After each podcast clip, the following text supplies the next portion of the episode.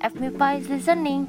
Halo, selamat datang di podcast Kutimpa yang dipersembahkan oleh Departemen Advokasi dan Kesejahteraan Mahasiswa BEM FMIPA.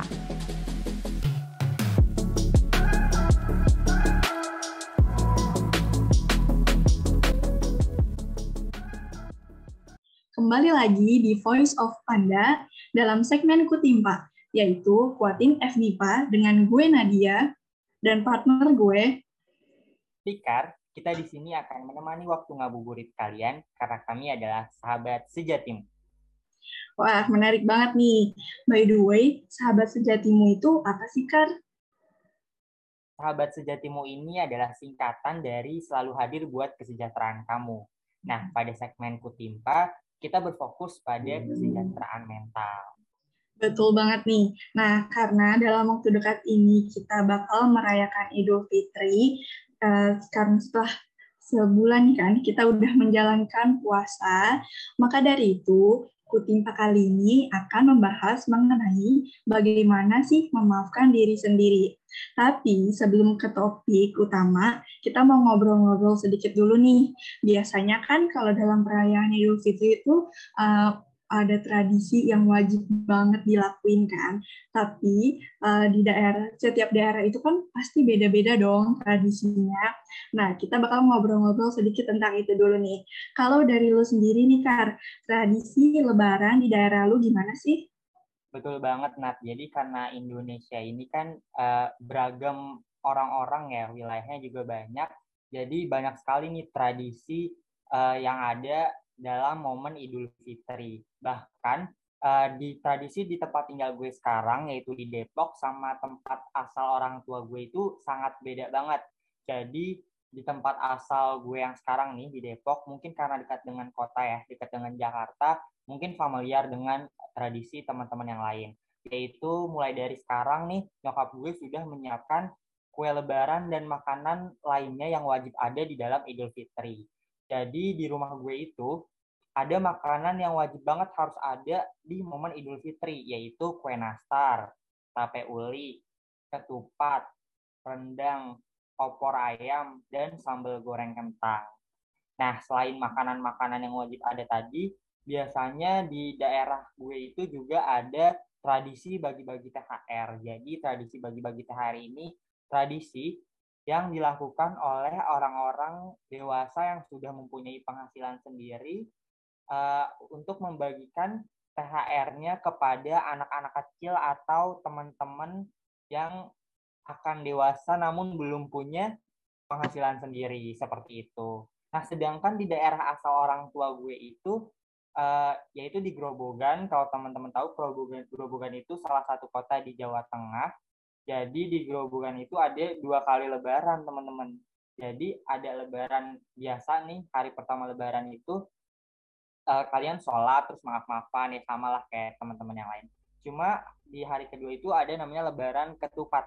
Jadi mereka atau kita di sana itu baru bisa makan ketupat di lebaran ketupat itu. Baru ada ketupat di lebaran ketupat atau di hari kedua Idul Fitri.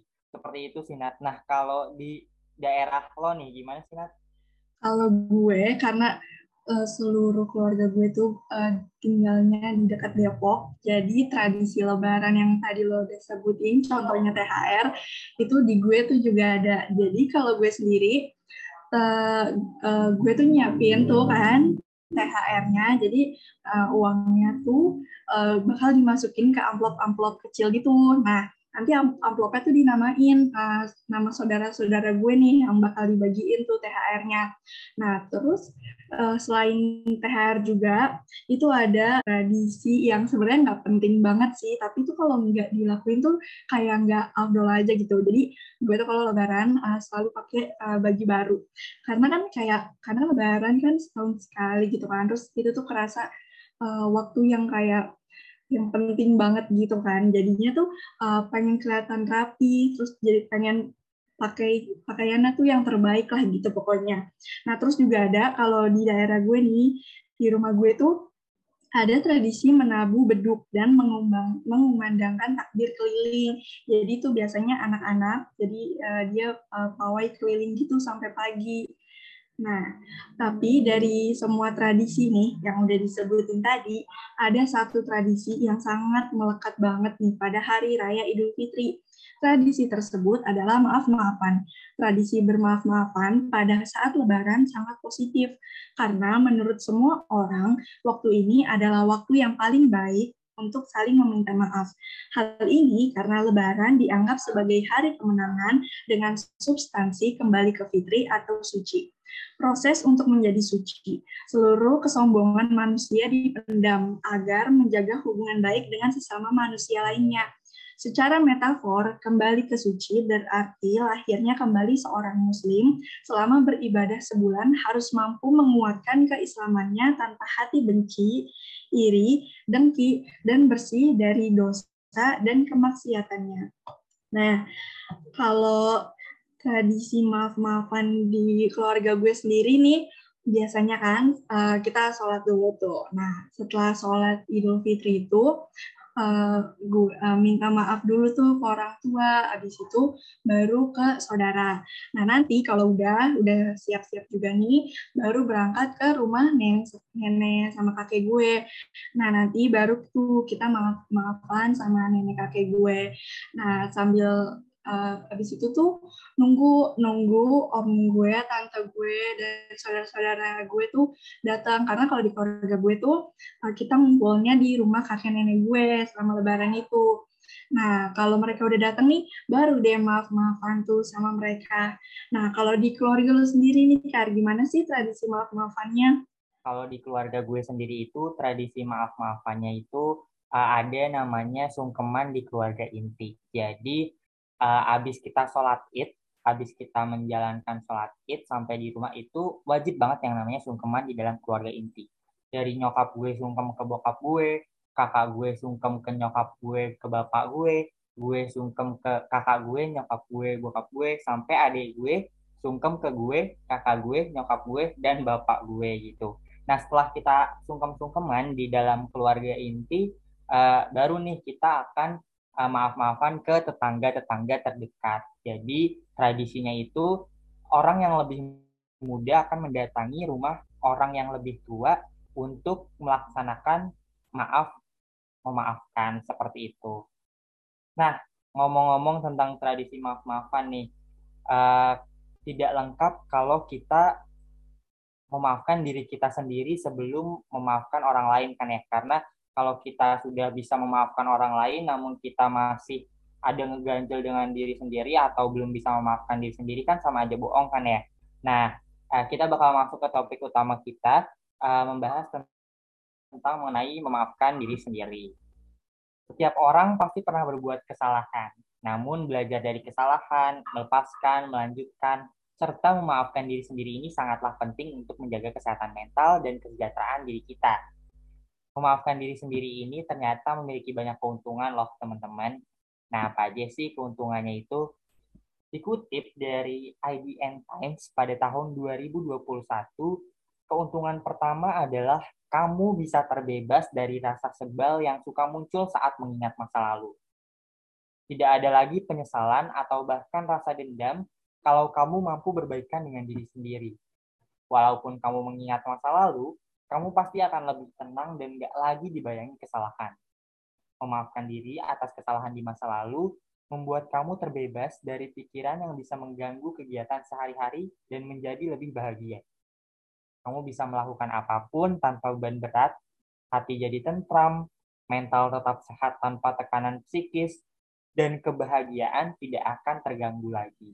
Keuntungan yang kedua nih, yaitu membantu menjaga kesehatan jantung. Seperti yang dijelaskan oleh Karen Swart sebagai profesor ilmu psikiatri dan perilaku, seseorang yang menyimpan dendam karena enggan memaafkan cenderung akan lebih mudah emosi loh.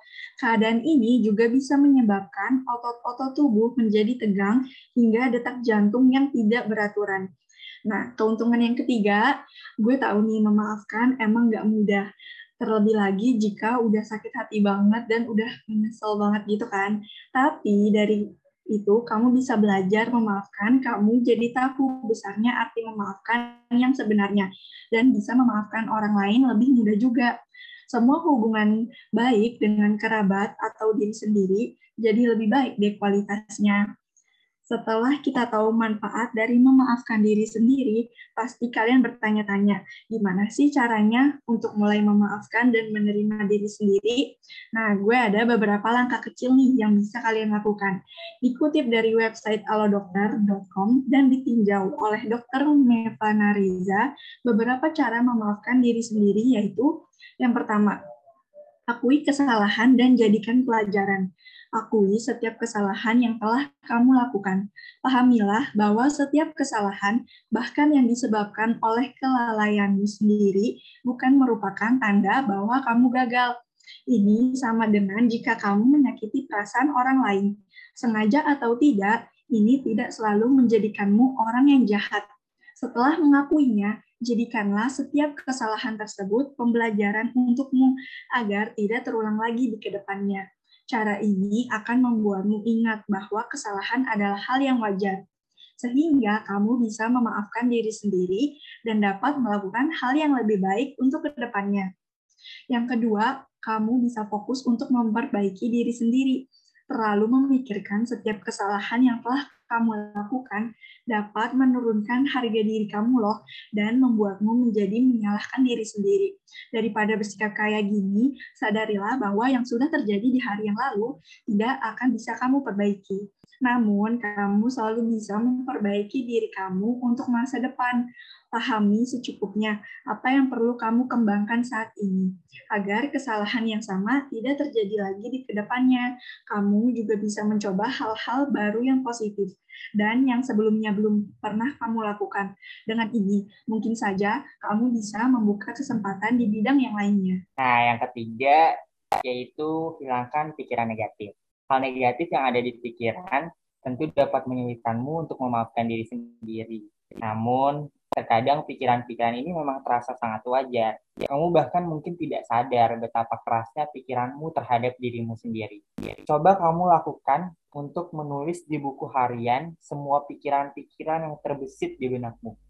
Pisahkan pikiran yang positif dan negatif. Kemudian baca ulang tulisan kamu tersebut. Dengan cara ini, kamu bisa sadar bahwa pikiran-pikiran yang menghalangimu untuk memaafkan diri sendiri ini tidak benar. Selain itu, berbagi cerita dengan teman dekat atau keluarga, serta melakukan positif self-talk juga dapat menjauhkanmu dari pikiran negatif. Untuk cara yang keempat yaitu belajar untuk mencintai diri sendiri. Umumnya seseorang akan lebih mudah memaafkan suatu kesalahan dari orang yang dicintai. Sikap ini juga merupakan bentuk kasih sayang terhadap diri sendiri dan menerima segala kekurangan yang kamu miliki. Perlakukanlah dirimu sebagaimana kamu memperlakukan orang lain. Berikan dirimu hadiah sebagai bentuk penghargaan atas semua pencapaian yang telah kamu raih. Selain itu, lakukan sesuatu yang kamu sukai dan wujudkan hal-hal yang kamu impikan. Dengan begitu, hidupmu jauh akan lebih menyenangkan dan lebih bahagia.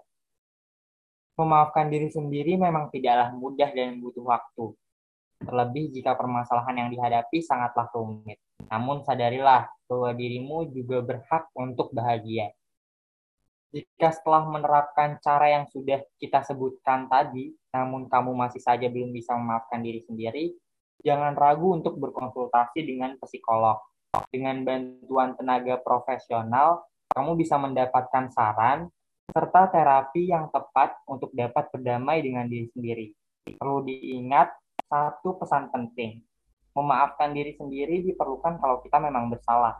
Tapi kalau kita tidak bersalah, jangan sekali-kali mencari-cari kesalahan atau menyalahkan diri terhadap semua hal yang terjadi. Betul banget tuh pesan penting terakhir yang disebutkan oleh Fikar tadi.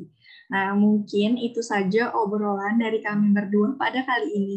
Semoga dalam obrolan ini dapat berguna untuk kalian. Dan jangan lupa juga pesan-pesan di awal tadi bahwa memaafkan diri sendiri nggak kalah penting dari memaafkan orang lain. Kami, sahabat sejatimu, undur diri.